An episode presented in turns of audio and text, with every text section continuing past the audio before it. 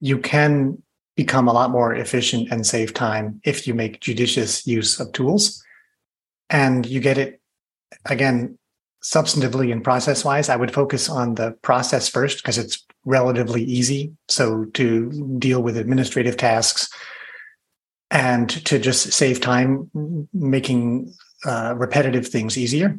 But when it comes to stuff that you're describing, if it's core to your work, where you really are going to be a better writer if you learn how to use this tool, if it's a if it's genuinely important to the the thing that you're working on, then it is worth investing time to really learn how to use a useful tool.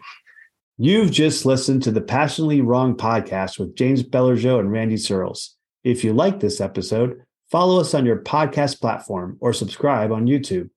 Join us each week to help you make better decisions by challenging your assumptions and check out all our episodes at passionatelywrong.com.